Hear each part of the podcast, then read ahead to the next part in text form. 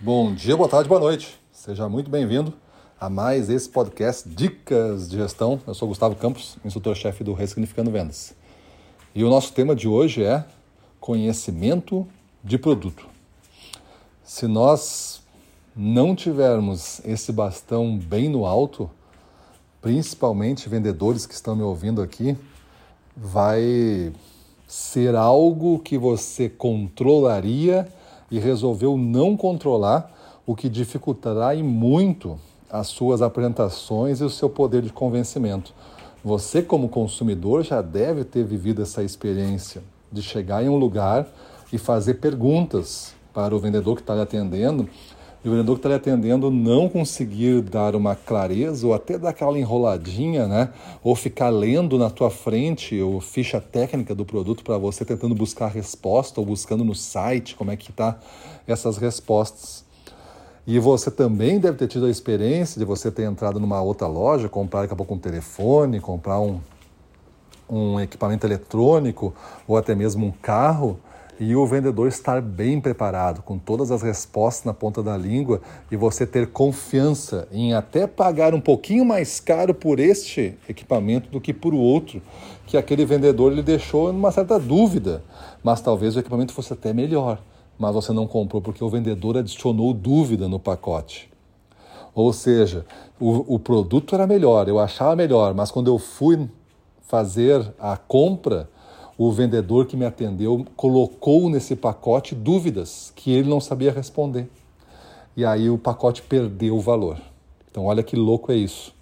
Então, quando eu falo de conhecimento de produto, é que quando você for realmente é, estar dentro de um jogo de vendas, você adicione nesse pacote de vendas as informações que esse cliente já tem, porque alguma coisa ele já tem ele dificilmente vai chegar a falar com você sem nenhum conhecimento sobre o produto, sem ter ouvido absolutamente nada.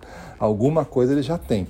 Então você adiciona, adiciona nesse pacote esse produto que é o seu conhecimento sobre ele.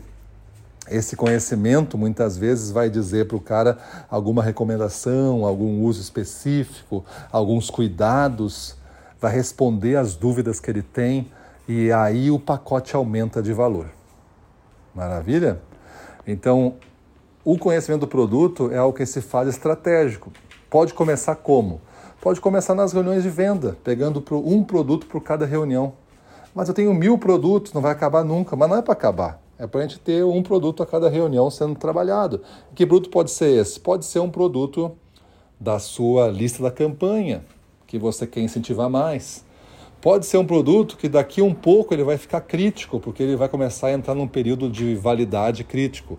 Então eu já estou me antecipando e vou botar ele como um alvo aqui uh, antes de ter que entrar numa campanha mais agressiva de preço.